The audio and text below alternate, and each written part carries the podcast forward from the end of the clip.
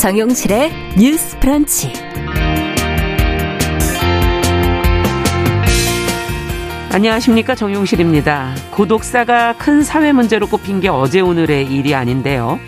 정부가 처음으로 그 실태를 조사를 해서 발표를 했습니다. 아, 결과를 보면 남성의 고독사가 여성보다 월등히 많고 또 그 안에서는 5, 60대 비중이 무척 높다고 하죠. 또 20대 고독사의 절반 이상이 자살이라는 안타까운 통계도 눈에 띄는데요. 자, 고독사를 막기 위해 무엇을 들여다 봐야 할지 조사 결과를 자세히 보면서 이야기를 좀 나눠보겠습니다.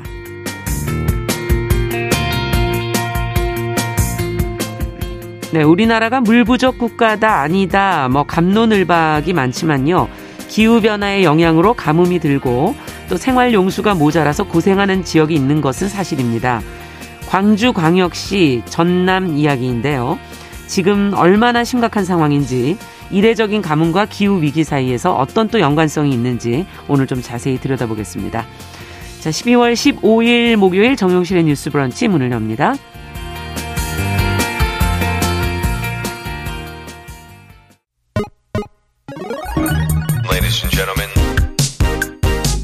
새로운 시각으로 세상을 봅니다. 정용실의 뉴스 브런치 뉴스픽. 네, 정용실의 뉴스 브런치 항상 청취자 여러분들과 함께하고 있습니다. 유튜브 콩앱 일라디오로 또 들으시면서 의견 보내주시기 바랍니다.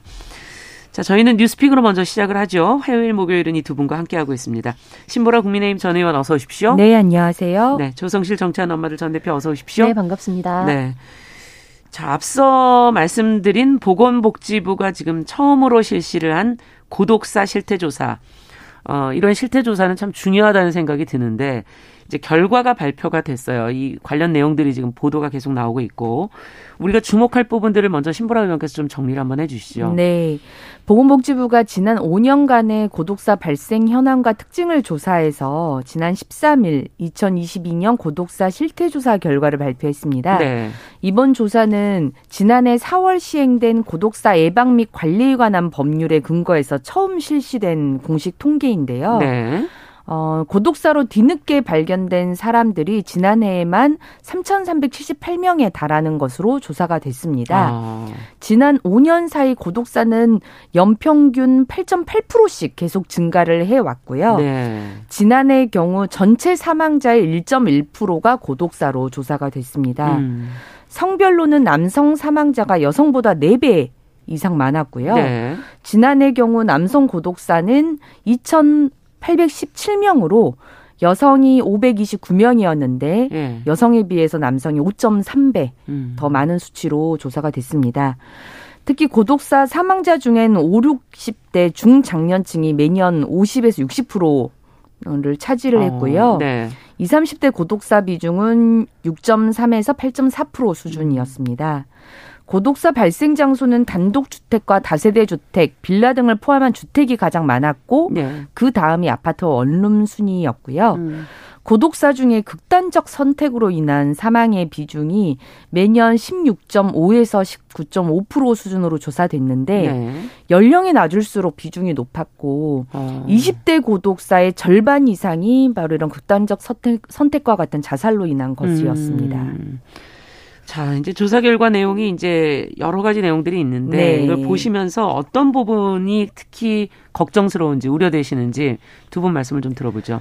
네, 저는 성별 격차가 굉장히 두드러지게 드러났던 음. 점, 50대 같은 경우에는 성별 격차가 거의 10배 넘게 이루고요. 예. 여성에 비해서 남성의 구독사가 10배 이상에 달하고 음. 60대의 경우에도 7개 7배에서 8배, 그래서 총 전 연령대를 포함했을 때 5배 이상 남성의 구독사가 어. 높은 것으로 나타났거든요. 예. 그래서 지금 이번은 2021년도에 고독사 관련법이 통과된 이후에 음. 최초로 진행한 공식적인 통계였습니다. 음. 그래서 추후 이것과 관련한 근본적 원인과 대책이 어디 있는지 그렇죠. 계속해서 이제 추진을 해 나가야 되겠지만 예. 이 부분에 있어서 우리 사회가 갖고 있는 구조적인 문제가 무엇인지를 진단하는 음. 게 굉장히 중요해 보입니다. 음. 이제 두 번째로는 연령대별 차이인데요.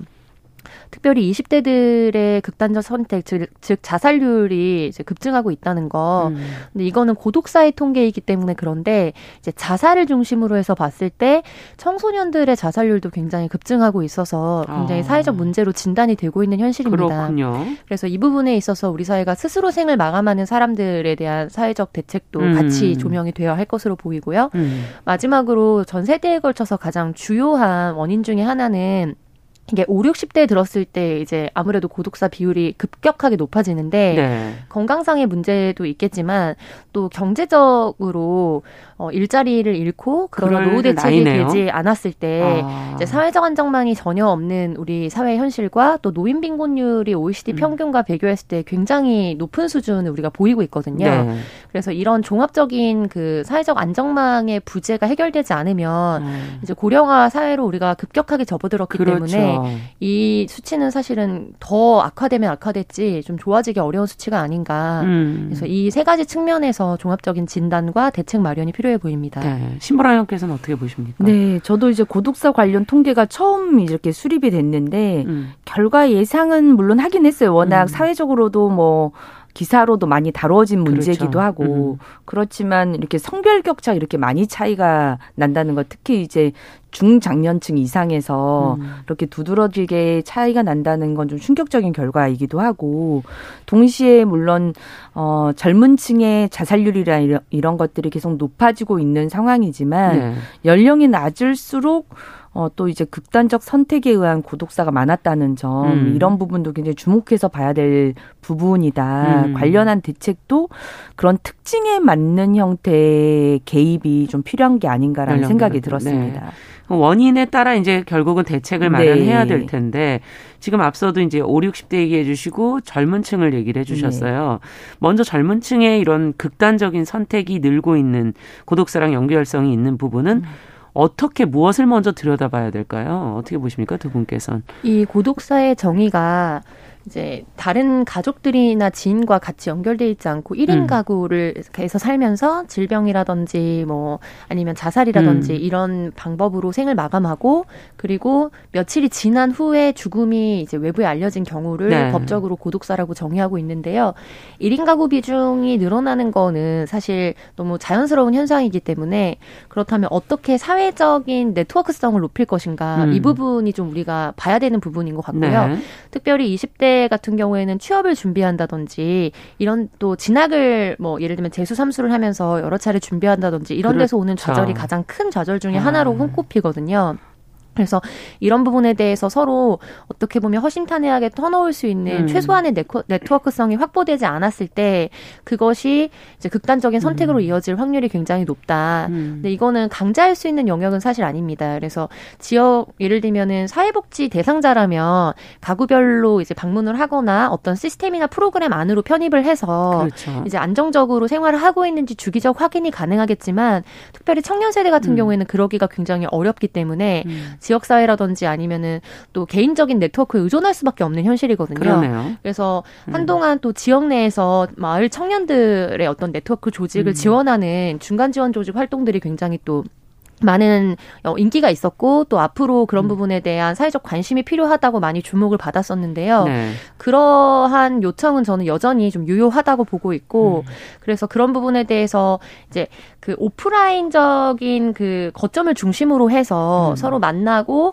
어느 정도 연대성을 형성할 수 있도록 하는 공간과 음. 중간 지원 조직에 대한 지원도 계속해서 음. 우리가 관심을 갖고 지켜봐야 하는 부분이라고 봅니다. 네. 젊은 층이 사실은 뭐 취향이나 이런 쪽 쪽으로의 어떤 네트워크는 많이 만들어지고 있지만 어떤 어려움을 같이 극복해내는 그런 연대라든지 네트워크는 좀 부족한 거 아닌가 하는 그런 얘기신 것 같고요.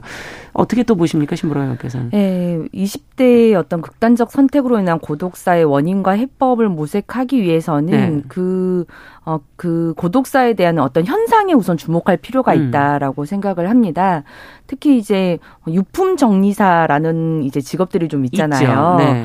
어, 그 분들이 증언을 통해서든 인터뷰나 아니면 책을 통해서 이야기하는 음. 20대 청년 고독사의 현상을 바라보면 주로 그 고인들의 주거 형태가 대부분은 원룸과 오피스텔에 아, 있고, 예, 예, 예, 고시원을 네. 포함해서 있고 유품은 주로 취업을 위한 서적들 조리 도구, 편의점 음식, 약 봉투, 소주, 맥주병 등이 줄을 이루었다고 아. 해요. 그리고 또 20대 고독사라고 하는 것들을 뭐 포털에 검색만 해 보더라도 직장 따돌림에 퇴사한 20대 뭐 고독사나 취업이 안 되는 데에 대한 허탈감으로 인한 고독사나 음. 이런 것들이 주로 많이 검색이 됩니다. 네. 어, 이런 것들을 이제 종합해서 이, 이 현상에 주목을 해보면 어떤 취업난이랄지 뭐 그렇죠. 뭐 그에 따른 우울증, 경제적 어려움, 네. 특히나 이제 코로나 19로 인한 또 사회적 고립 음. 이런 것들이 좀 함께 겹쳐져서 오는 것들이 여러 이런 복합적으로 작용을 하고 있는 것이 아닌가라는 생각이 들고요. 워낙 이제 중장년층보다는 개인주의적인 문화가 좀 음. 뚜렷한 음. 어, 부분들이 네. 세상과 좀 단절되는 형태로 이루어지는 경향도 더 많이 음. 어, 생기게 되는 것 같고요. 또 20대 자살자의 직업을 분석한 경찰청 통계에도 아, 예. 중요하겠네요. 무직, 예, 무직자가 55%.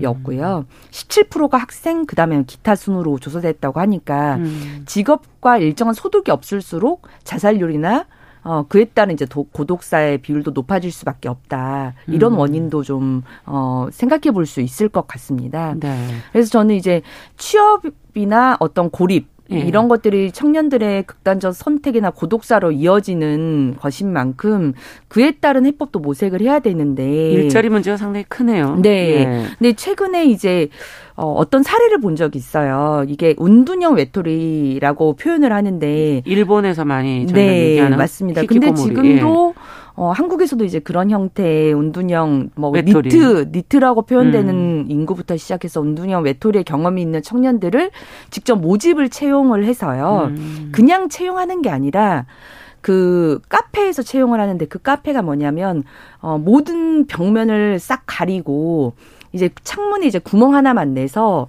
그 손으로만 손만 이제 커피를 이렇게 건넬 아. 수 있는 그러니까 얼굴과 이런 것들 신체를 다 가리고 예. 손으로만 커피를 주문해서 건넬 수 있도록 하는 아. 그게 이제 어 운둔형 외톨이를 채용해서 어 함께 어떤 사회적으로 제기할 수 있는 프로그램으로 운영하는 아. 그런 가게 가 있었습니다. 근데 그게 일본의 형태를 착안해 가지고 한국에 들여온 음. 프로그램이라고 하더라고요.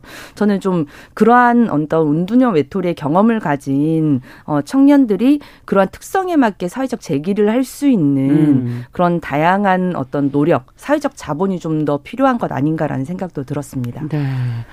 자, 20대 얘기를 저희가 해봤고, 그러면 5, 60대도 원인과 해법을 또 좀 더 분석을 해봐야 될 텐데, 어, 고독사 비율 남성이 유난히 높다라는 걸 아까 이제 지적을 두 분이 음. 해주셨어요.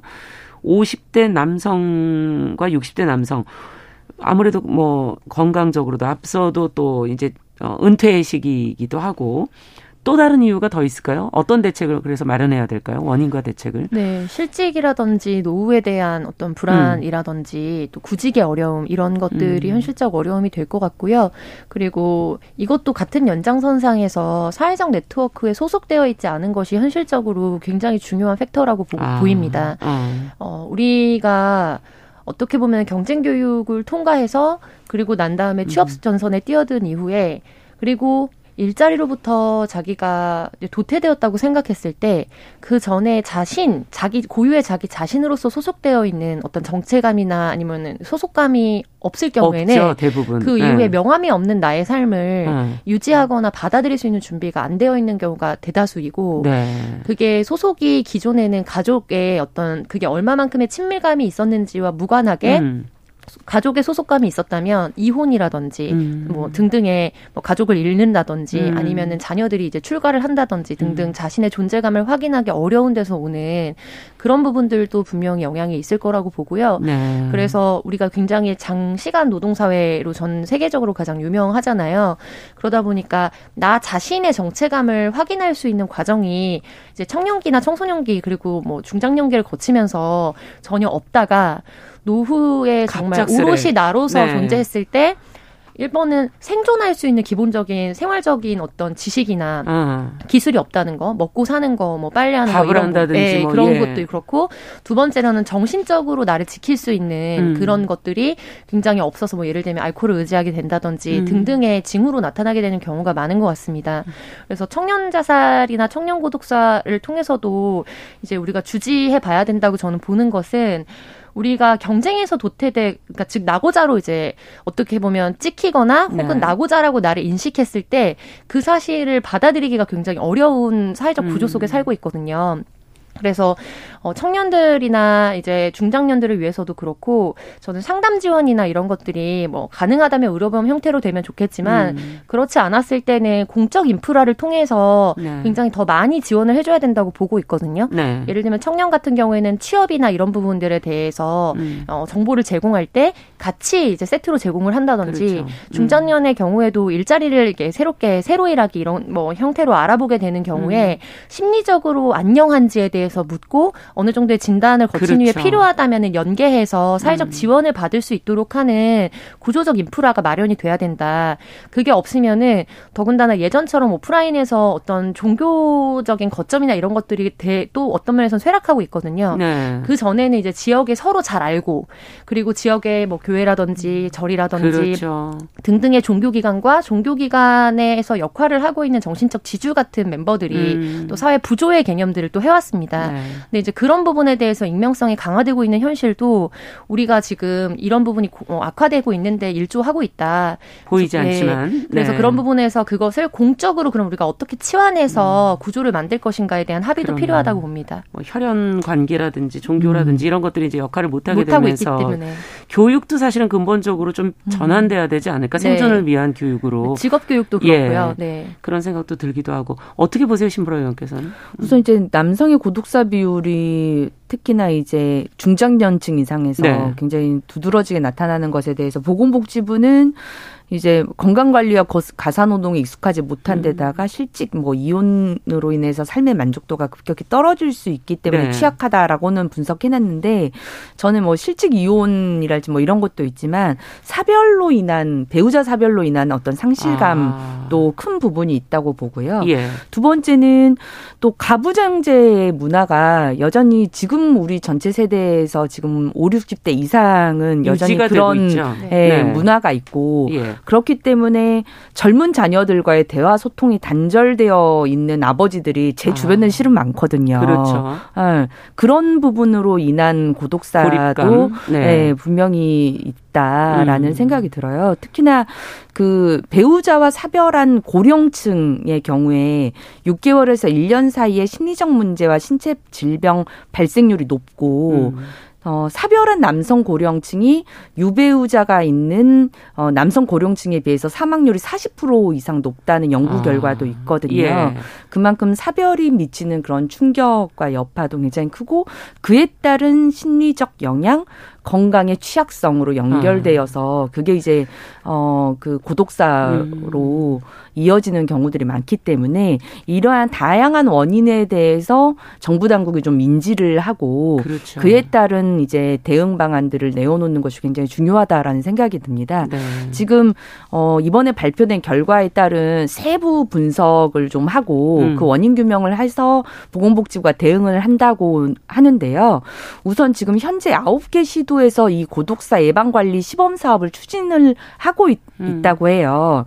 그 예방 관리 시범 사업이라는 게 어떤 게 있습니까? 고독사 위험자를 발굴한 후에 네. 안부를 확인하거나 생활 예. 지원을 하거나 정신 심리 지원을 하거나 사후 관리를 하거나 이런 형태의 서비스를 선택 지원하는 사업을 하고 있다고 합니다. 음. 근데 뭐 지금 현재 우리나라 전체 이런 고독사 예방 관리에 대한 어, 그 예산이 한 600억 원 정도로 규모가 그렇게 음. 작은 수준이기 때문에 어, 지원이나 그런 것들이 특색이 있다거나 아주 치밀하거나 세밀하진 않아요. 그렇겠어요. 네. 음. 그래서 우선 시범 지역을 훨씬 더 확대하겠다고 하는데 그것뿐만이 아니라 어, 사회적 자본을 중심으로 어떤 치유나 어, 그렇죠. 어, 회복을 위한 그런 NGO를 음. 중심으로 한 프로그램도 많이 개발이 돼야 되지 않을까. 네.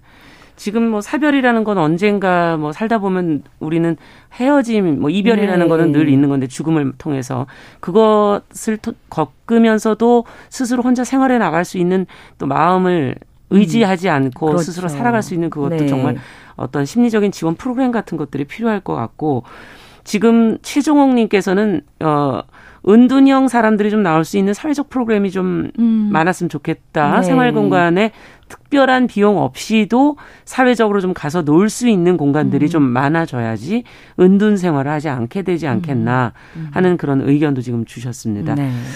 자, 1인 가구가 이제 증가하는 추세를 보면은 고독사라는 게 이제 앞으로는 우리가 고민해야 될 굉장히 중요한 문제인데 음. 끝으로 어떤 부분을 특히 신경 써야 할지 한, 한마디씩 저희가 들으면서 정리하죠. 네, 저는 뭐 사회구조적인 문제에 대해서 계속 말씀드리긴 했는데 음. 그 중에 단연 가장 특히 중장년 노년 고독사에서 중요한 거는 최소한의 경제적 보장이라고 생각하거든요. 네.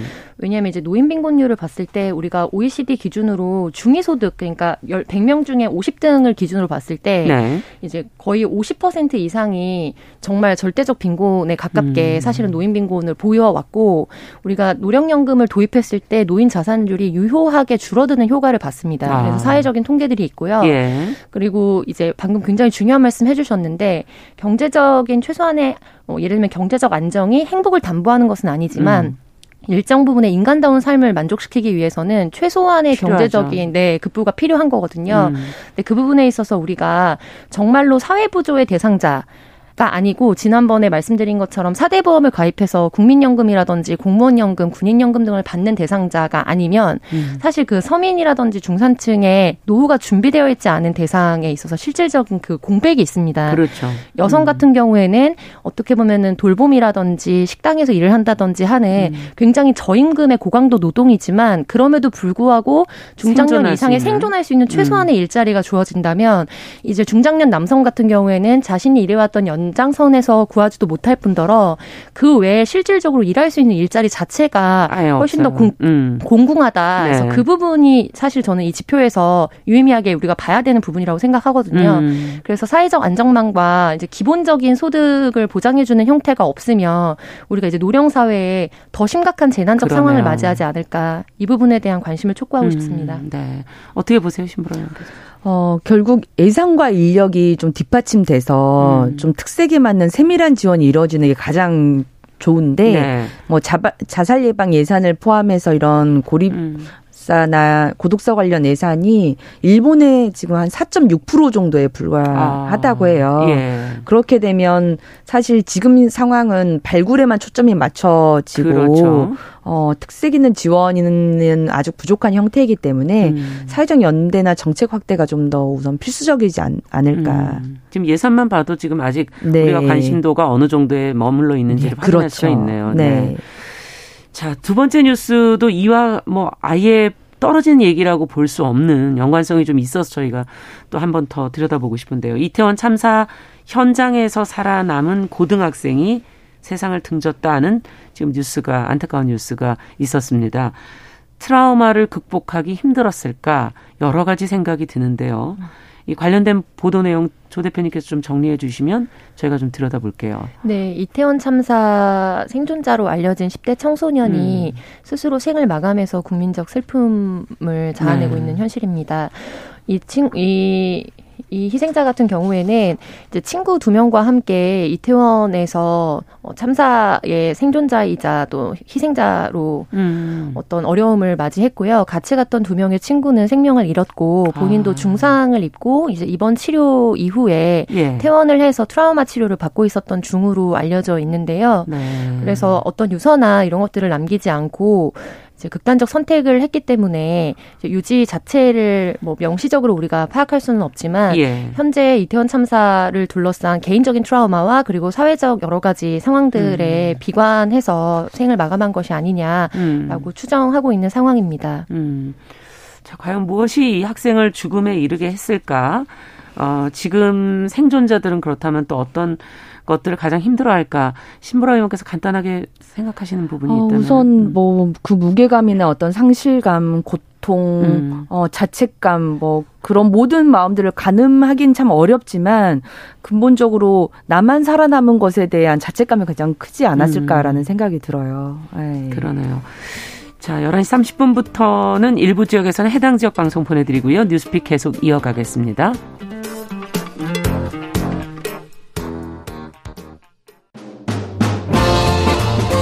여러분은 지금 KBS 1라디오 정용실의 뉴스 브런치와 함께하고 계십니다. 자, 저희가 지금 뉴스픽에서는 이태원 참사 현장에서 살아남았던 고등학생의 사망 소식과 관련해서 지금 생존자 피해자들이 겪고 있는 어려움은 무엇일지 같이 한번 이야기를 나눠보고 있습니다.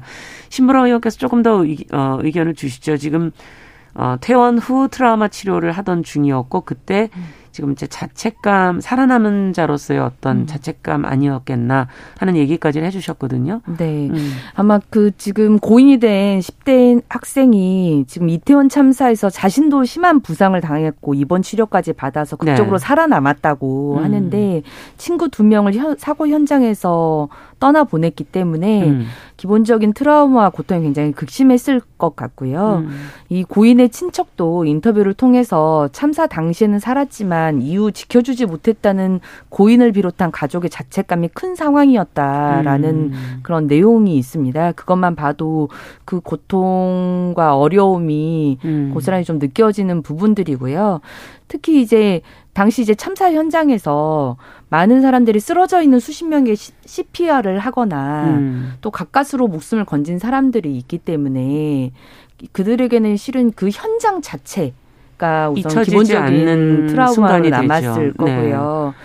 또 이제 고인의 경우에는 혹여 내가 뭐 가자고 해서 허긴 아니면 거기에 있어서 음. 지켜주지 못해서 어, 나만 살아남아서 뭐 음. 이런 등등의 그 자책감과 미안함이 굉장히 크지 않았을까 음. 가늠해 봅니다. 자 그렇다면 지금 뭐 생존자들을 가장 힘들게 하는 게 뭘까요? 우리가 이걸 알아야지 이제 그 문제를 해결할 수 있을 텐데요. 네, 유가족의 음. 인터뷰에 의하면 음. 어, 트라우마 치료를 위해서 굉장히 적극적으로 노력하고 네. 또 일상으로 돌아오기 위해서 그리고 이 부분에 대해서 생애의 의지를 갖기 위해서 굉장히 노력해 온 음. 분으로 알려져 있는데요. 여기에 가장 크게 타격을 주었던 거는 악성 댓글과 사회적 비난이라고 유가족 분들께서 인터뷰를 하셨습니다. 아. 그래서 비행을 하려고 거기 간 게 아니다. 자기만 산 게 미안하다는 마음이 컸는데 댓글들을 보고 그냥 거기서 무너졌던 것 같다라고 음. 유가족께서 인터뷰를 하셨고 음. 그리고 최근 이제 온라인 온라인상의 익명으로 올라오는 인터뷰 이렇게 악성 댓글들도 굉장히 문제지만 네. 예를 들면 김민아 창원 시 의원이 지금 굉장히 고인과 유가족을 모독하는 발언을 해서 엄청난 사회적 파장을 네. 불러일으키고 있는데 이런 것들과 또 뭐 국민의힘 뭐 여러 의원들의 뭐 마약과의 상관성을 뭐 약간 어느 정도의 뭐 추정하거나 의심하는 그런 뉘앙스의 발언이라든지 어. 이런 등등의 발언들이 굉장히 유가족들과 또 생존자들에게 어, 큰 2차 피해 를 일으키고 그렇죠. 어, 또 다른 트라우마를 일으키고 있는 상황이고요. 이런 부분에 있어서는 우리가 굉장히 어, 기본적이고 좀 상식적인 수준에서 생각만 해도 음. 어떤 것이 옳은 것인지 분명히 파악할 수 있을 텐데 그 정도를 넘어서는 음. 이런 말들은 사회적 공인에 대해서는 명확하게 책임을 물어야 하고 그렇죠. 그리고 그런 말이 주는 파장이 어떤 영향을 주고 있는지에 대해서 반드시 돌아봐야 된다. 음. 이 부분에 대해서 좀 말씀을 드리고 싶습니다. 네. 온라인에 어떤 그 댓글이라든지 악성 댓글이라든지 공인들의 발언이라든지 이런 거 하나하나가 이들한테는 큰 상처가 될 수가 있다. 그리고 유가족 네. 어, 협의회에서는 이제 부검을 요청했을 때 예. 마약 검사를 하도록 이제 뭔가 유도하고 권했던 부분이라든지 아. 이런 부분에 대해서도 포함해서. 철저한 진상 조사를 요구하고 있는 상황이고요. 예. 대통령이 자신을 주어로 넣어서 이제 음. 명확하게 행정상의 그리고 음. 정치적인 책임에 대한 공식적 사과를 요구하고 있는 상황으로 지금 이태원역 주변에서 유가족 77분이 동의한 상황에서 음. 이제 위패와 영 영정 사진을 모여, 모셔두고 이제 정말로 제대로 된 시민 분향소를 음. 열 예정이거든요. 네. 그래서 국민 시민분들의 많은 관심도 부탁드립니다. 네. 신보라 의원께서는 또 어떻게 보십니까? 어, 우선 그 심리 지원이나 지금 이런 음. 치료를 원래 고인은 하고 있긴 했었는데 네. 그건 이제 학교 차원의 상담하고 일주일에 두 번 정도의 병원 심리 치료를 받아왔다고는 해요. 예. 하지만 또 보건복지부가 지원하는 심리 치료는 받지 않은 것으로 확인이 됐는데 어. 그건 이제 당사자가 이미 이제 다른 치료를 받고 있기 때문에 이 치료를 받고 싶지 않다고 거절을 해서 어 그런 심리 치료는 받지 않았다고 합니다. 음. 근데 이제 어 국가 트라우마 센터 쪽에 이제 확인을 해보면 네. 수도권 지역에서도 부상자나 목격자 한 620명 가운데서 12% 정도가 상담을 거절한 것으로 집계가 되었다고 아, 해요. 그래요. 그러니까 사실은 이제 참사 이후에 여러 형태의 트라우마가 그 일상의 회복에 어려움을 겪게 만들기 때문에 음. 어, 피해자나 그 주변에 있는 많은 분들이 반드시 심리 치료를 받아야 아, 하는 네. 게 중요하다고 하고요. 전문가들이 어, 이, 중요하게 지적하는 부분 중에 하나입니다. 근데 예. 다만 어, 가장 큰 어려움이 그런 부상자나 목격자 분들이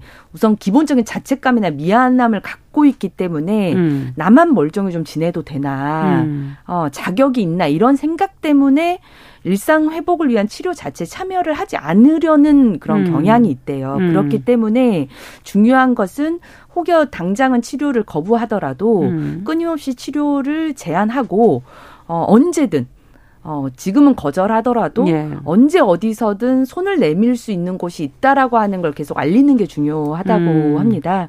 그리고 이제 심리치료의 전문가들도 어, 정말 그 트라우마 치료에 좀 집중할 음. 수 있는 전문가분들이 국가 치료기관에 있어서 대응할 수 있도록 네. 그런 인프라도 좀 강화돼야 될 것 같고요. 네. 생활고, 생활을 이어가셔야 돼서 또 못 가지 않을까 하는 예상도 되는데요. 네. 끝으로 한 말씀씩 하고 마무리하죠. 아, 저는 예. 오해의 소지가 있을 것 같아서 예. 지금 이 극단적 선택을 한 학생, 이제 이분 같은 경우에는 네. 실질적으로 정신과 진료를 받고 있었고. 그렇죠. 그래서 저는 기관이 중요한 건 아니라고 보거든요. 음. 여러 군데 가서 얘기하게 되면 다시 트라우마를 복귀해야 되기 때문에 때문에 음, 힘들 그래서 이분은 있죠. 이미 트라우마 치료를 받고 있었던 중에 있었다는 음. 점 다시 한번 말씀드립니다. 네. 자, 뉴스픽 오늘은 여기까지 말씀 듣도록 하겠습니다. 조성실 정치하는 엄마들 전 대표, 신보라 국민의힘 전 의원 두 분과 함께 했습니다. 말씀 잘 들었습니다. 감사합니다. 네, 감사합니다. 남성의 입장에서 여성의 입장을 이해하는 그래서 사실 이 역지사지의 태도가 한국 사회로 지금 필요한 것이 아닌가 그 어떤 사람들은 삼루에서 태어났으면서 자신이 삼루타를 친 것처럼 생각하며 살아간다라는 음. 말이 있어요. 해충이다, 이충이다. 이거는 네. 순전히 사람의 그 아. 그 잣대로 이야기를 하는 거예요. 음. 곤충이 우리 사람보다 몇 억 년 먼저 지구에 나왔거든요. 세상을 보는 따뜻한 시선. 정용실의 뉴스 브런치. 네, 정용실의 뉴스 브런치 듣고 계신 지금 시각 11시 38분 향해 가고 있습니다. 환경 이슈를 통해서 기후변화의 심각성도 좀 돌아보고요. 대안도 생각해보는 시간이죠. 환경하자. 서울환경연합의 김재현 활동가 전화 연결돼 있습니다. 안녕하세요. 안녕하세요. 자, 오늘 뭐 이렇게 한겨울인데 가뭄 얘기를 하자고 그러셨어요. 네. 전남 도서 지역에 이어지는 심각한 가뭄으로 바닷물을 담수로 바꾸는 선박이 투입되었다는 뉴스는 들어보셨나요? 어, 이게 네. 제 자세히 못 봤어요. 예. 투입이 됐다고 합니다. 음. 이게 참 앞뒤가 안 맞는 상황인 게요. 과학의 발전으로 바닷물을 식수로 마실 수 있게 됐지만 그렇죠. 과도한 발전으로 과도한 발전으로 인한 기후이기 때문에 정작 이 가뭄이 발생했다는 아이러니입니다. 음. 네, 오늘은 말씀하신 대로 한여름도 아닌 한겨울에 식수 등 사용할 물이 없어서 물 절약 운동을 하고 있는 심지어는 격일제 단수까지 검토를 하고 있는 광주광역시와 전라남도 지역의 가뭄 그리고 기후 위기의 연관성에 대해 좀 말씀드리고자 아, 합니다. 지금 뭐 최악의 가뭄이다 이렇게 표현들이 있던데 얼마나 안 좋은 상황이라는 건가요? 49년 만에 극심한 가뭄이라고 합니다.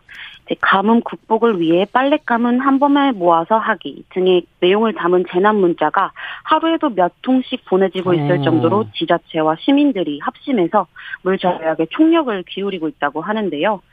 광주시는 수돗물을 절감하면 그만큼 수도세를 할인해주는 감면 정책까지 도입했습니다. 네.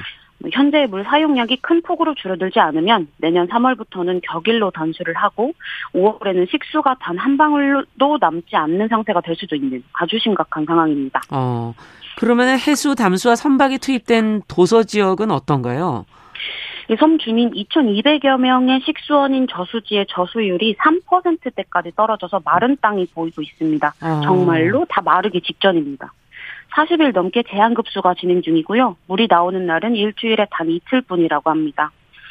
주민들은 이렇게 담수화 선박으로 만들어진 물을 대야에 받아두었다가 아껴서 사용을 하시고 있고 며칠째 씻지도 못하는 생활을 한 달이 넘도록 지속하는 중이라고 합니다. 음. 네, 이 근방이 완도 지역인데 평년 강수량은 1,400mm였다고 해요. 네. 근데 올해는 절반에도 못 미치는 양의 비가 내렸다고 해서 산업용, 농업용 물도 물론 모자란 상황이라서 주민들의 생계까지 위협이 되고 있습니다. 네.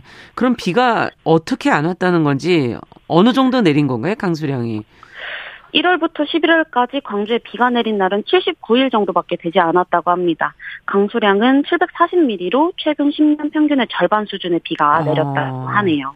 뭐 장마 기간이었던 7, 8월에는 지난해보다 340mm가 적게 내려서 마른 장마였다고 합니다. 네. 네, 근데 서울 수도권에 지난 여름 내린 많은 비들은 다들 다들 기억하실 텐데요. 폭우였죠, 폭우. 네, 네. 폭우였죠. 이, 이 폭우로 사회적 불평등 문제와 기후 재난이 교차했던 너무나 안타까운 참사가 있기도 했었는데요. 네. 네, 한쪽은 가뭄이고 한쪽은 폭우인 이런 극단적인 상황들은 한국뿐 아니라 전 세계가 피해를 겪고 있습니다. 아. 어, 네, 이유는 단연 기후 위기 때문입니다. 음. 네, 지구 표면 온도가 오르기, 오르면 대기에 축적되는 수분이 늘어나서 비로 고스란히 방출되는 폭우와 홍수의 원인이 되고요. 음. 온도 상승으로 토양의 수분이 보다 빠르게 증발해서 가뭄이 점점 악화되는 현상이 발생하게 되는 거죠. 그렇군요. 그리고 비가 오더라도 한쪽에는 폭우로 오고 한쪽은 아예 안 오고 이런 극단적인 상황 상황들이 발생한다는 말씀이신데. 네, 맞습니다. 네. 이게 뭐 기후 위기라는 게 이제는 정말 뭐 우리의 현실이 됐네요. 어떻게 보면. 음, 네, 맞습니다. 혹시 기후정의라는 단어를 들어보셨는지 모르겠어요. 기후변화가 사회 경제적으로 열악한 사람들에게 보다 더 불평, 불평등하다는 뜻을 담고 있는 단어인데요. 네. 전 세계 최상위 소득 1%와 상위 10%의 사람들이 전체 온실가스 배출량의 52% 반이 넘는 양을 배출을 하고 있고요. 음. 빈곤층인 50%의 사람들은 전체 배출량의 7% 정도만 배출을 하고 있습니다. 음. 이 말의 뜻은 기후 위 기후 변화로 피해를 입는 사람들이 그 피해의 원인이 되는 이산화탄소를 제일 적게 배출하는 사람들이라는 뜻입니다. 아. 네, 아주 불평등하죠. 그러네요. 네, 근데 한국은 기후 악당입니다. 세계 7위의 이산화탄소 배출국이고요. 그렇지만 안이한 탄소 감축 목표만 내놓고 실질적인 실천은 하지 않고 있습니다. 뭐 정작 석탄 발전소를 계속 신규로 건설하는 등 오히려 퇴보하고 있습니다. 네. 어떤 대응이 필요하다고 보세요?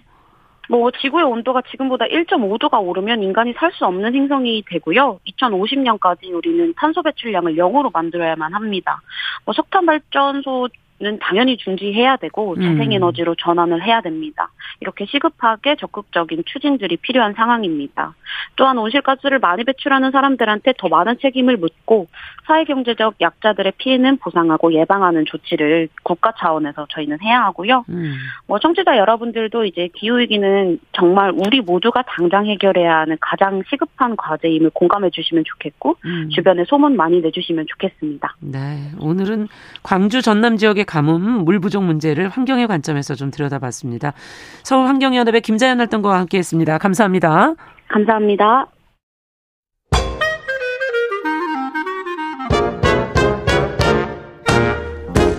모두가 행복한 미래 정용실의 뉴스 브런치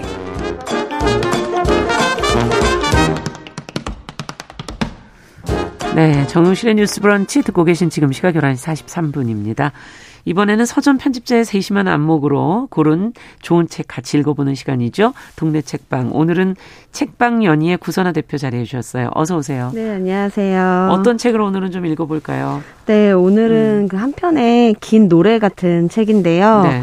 보통의 존재, 언제 들어도 좋은 말 등을 통해 자신의 이야기를 담담하게 써내는 이석원 작가의 새 책, 나를 위한 노래입니다. 음. 그 이석원 작가는 작가 이전에 언니네 이발관 이라는 뮤지션으로 알려져 있습니다. 아, 네. 네. 저도 정말 무척 좋아하는 뮤지션인데요. 네. 책방에서도 종종 이 음악이 나올 정도고요. 음. 근데 지금은 2017년 이후 음악 활동은 중단을 하고 전업 작가로 살고 있습니다. 아, 그래요? 네. 어, 그러면 책을 이게 첫 책이 아닌가요? 네. 첫 책은 2009년에 보통의 존재라는 책으로 출간이 되었습니다. 아. 어. 벌써 이제 13년 차 작가인데요. 그러네요. 네, 이석원 작가는 에세이를 주로 쓰고 굉장히 솔직 담백하게 글을 씁니다. 음. 개인적으로는 작가의 글과 음악이 매우 닮아 있다고 생각이 드는데요.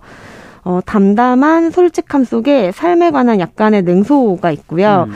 그 너저분하지 않은 우울도 약간 보이고 반면에 살짝 명랑한 기질도 그래서 보입니다. 네. 담담한 솔직함에다가 너저분하지 않은 우울과 네. 약간의 냉소. 네. 네. 이번에는 좀 독특한 음. 형식의 에세이입니다. 말하는 에세이라고 해야 할것 같아요. 네. 그래서 보통 작가는 많은 책을 읽고 자신의 책을 쓰고 음. 책이 출간된 후에 책과 관련한 말을 하게 되는데요. 음. 이 책은 말 그대로 말한 후에 쓴 책입니다. 아. 지난 6월부터 7월까지 한 달간 세 번의 강연을 하고 그 강연 내용을 책으로 엮었습니다. 음. 강연 때 1,300명이 넘는 참석자와 한번 교감한 이야기들이 책이 된 건데요. 네. 그래서 책도 작가가 독자에게 말하듯 구어체로 쓰여져 있어서 읽기 쉽고요. 강연에서 주고받은 주요한 그 질의응답도 들어가 있어서 음. 생생한 느낌도 책에 담겨져 있습니다. 아, 그렇군요. 어, 종종 강연이나 뭐 대담집 같이 이제 그런 것들이 묶여서 책으로 나오기도 하는데 어떤 내용의 강연이었을까요? 네, 이 강연은 그 마음 산책이라는 출판사에서 진행을 했는데요. 음. 봄에는 이제 임경선 작가가 그리고 가을에는 김혜리 영화 기자가 그리고 얼마 전 겨울에는 신영철 평론가가 강연을 진행을 했습니다. 네. 그리고 이 이석원 작가가 여름 특강으로 강연을 진행을 한 건데요. 음. 나 자신으로 살아간다는 것, 그리고 일과 관계의 고통과 그 해방과 관련해서 답을 찾기 위한 강연을 진행을 했고요. 네. 사람이 살면서 가장 고민되는 주제인 사람과의 관계 그쵸, 그리고 쉽지가 않죠. 네 그리고 선택이라는 문제 음. 그리고 자신이 글을 쓰고 음악을 만드는 창작에 관해 이야기했습니다. 음. 이세 번의 강연을 세심하게 다듬어서 이번에 책으로 나왔습니다. 네. 그 사실 이석원 작가는 강연을 많이 하는 작가는 아니에요. 네. 근데 이때 이 강연을 수락을 했을 때 약간의 슬럼프 기간이었다고 음. 합니다. 음. 어, 처음에는 그 얼마의 돈을 조금 벌고자 수락한 일이었는데 강연을 하면서 어, 개인, 그 자신이 많이 바뀌었다고 해요. 작가는 어. 이를 사건이라고도 말을 했는데요. 스스로 놀랄 만큼 열정이 다시 생겼고, 음. 그 작가의 슬럼프에서도 빠져나왔고요.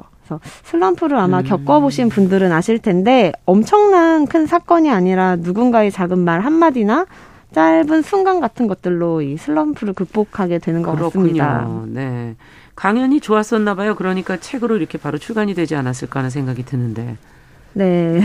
그 먼저 저는 음. 에세이를 읽는 이유가 타인의 삶에서 나를 찾아보게 되기 때문인 것 같은데요. 음. 그 지점이 그 강연의 내용과 잘 맞았던 것 같습니다. 음. 그래서 책은 강연과 같이 세 개의 챕터로 나누어져 있는데요. 네. 첫 번째는 관계의 고통과 자유로움. 아. 두 번째가 더 나은 사람이 되기 위한 선택들. 예. 세 번째는 나는 왜 쓰고 만드는가입니다. 아. 그 첫 번, 들여다보죠. 뭐. 네. 예. 첫 번째 관계의 고통과 자유로움에서는 사람에 관해 말하는데요. 음. 사람 관계에서 자신을 지키려면 거리 두기를 해야 하고 거절도 잘 해야 한다라고 음. 말합니다.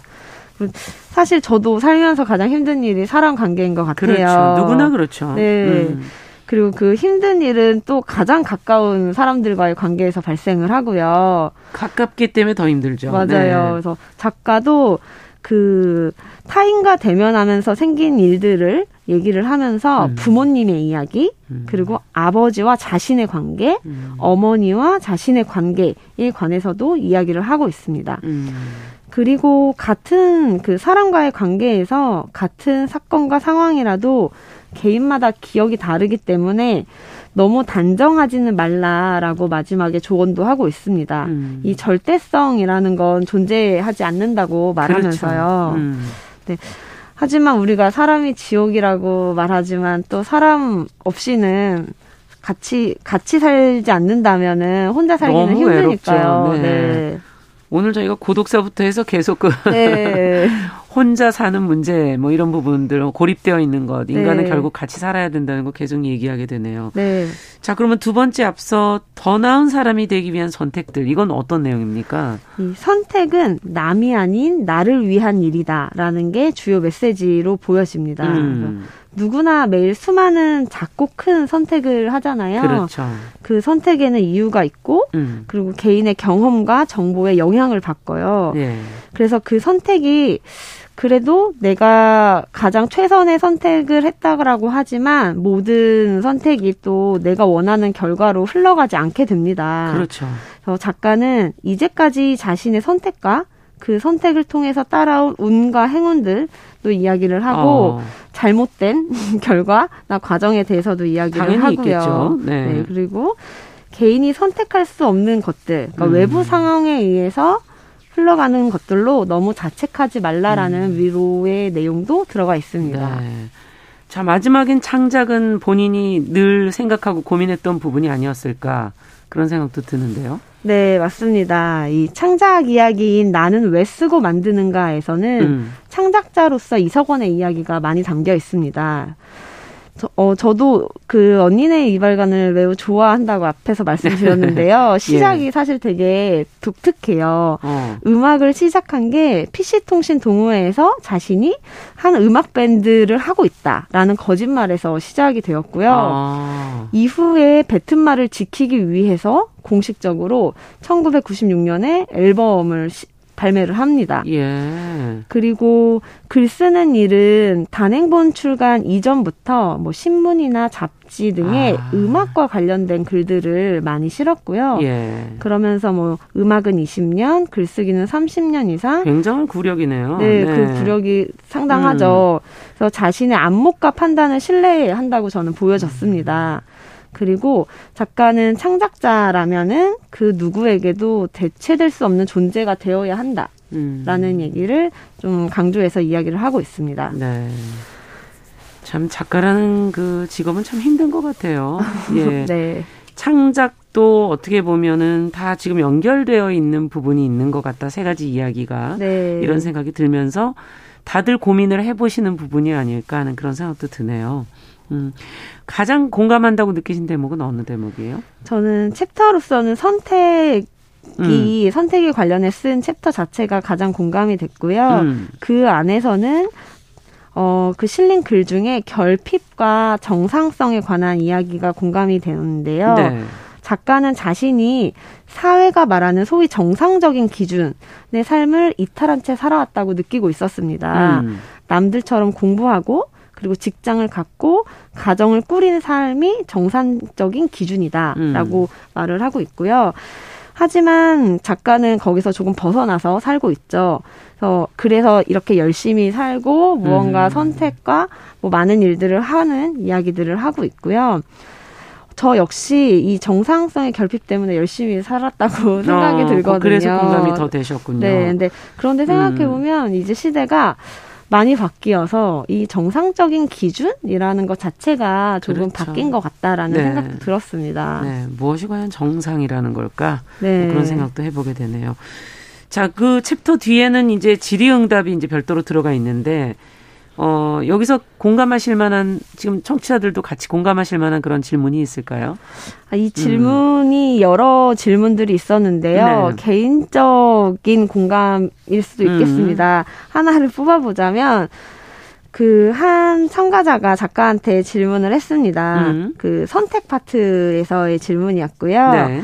새로운 삶을 살고자 음악을 그만두었는데 이후의 삶이 별반 다르지 않다고 말했습니다. 어.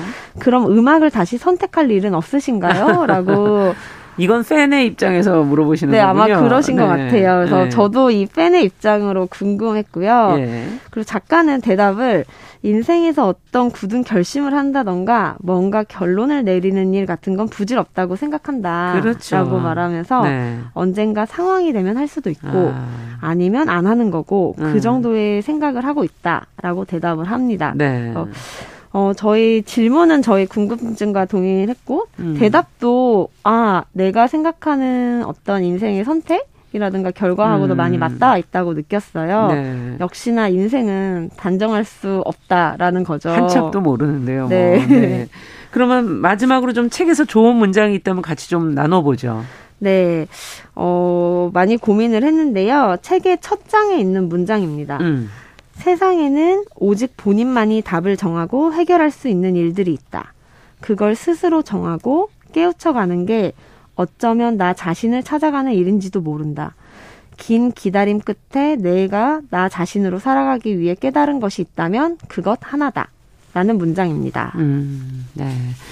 오늘 동네 책방, 아, 책방연이 구선화 대표가 고른, 어, 이석원 작가의 책, 나를 위한 노래. 노래처럼 좀 편안하게 어, 들으실 수 있고 읽으실 수 있는 그런 책이 아닐까 싶고요. 좀 자신을 돌아보는 그런 시간을 좀 가져보면 좋을 것 같네요. 네. 네. 자, 오늘 말씀 잘 들었습니다. 감사합니다. 네, 감사합니다. 네. 자, 정용실의 뉴스 브런치 목요일 순서도 마무리해야 될 것 같네요. 앞서 언니네 이발관의 노래를 들으면서 오늘 마무리해 볼까요? 아름다운 것 준비했습니다. 저는 내일 오전 11시 5분에 다시 뵙겠습니다. 안녕히 계십시오. 나라나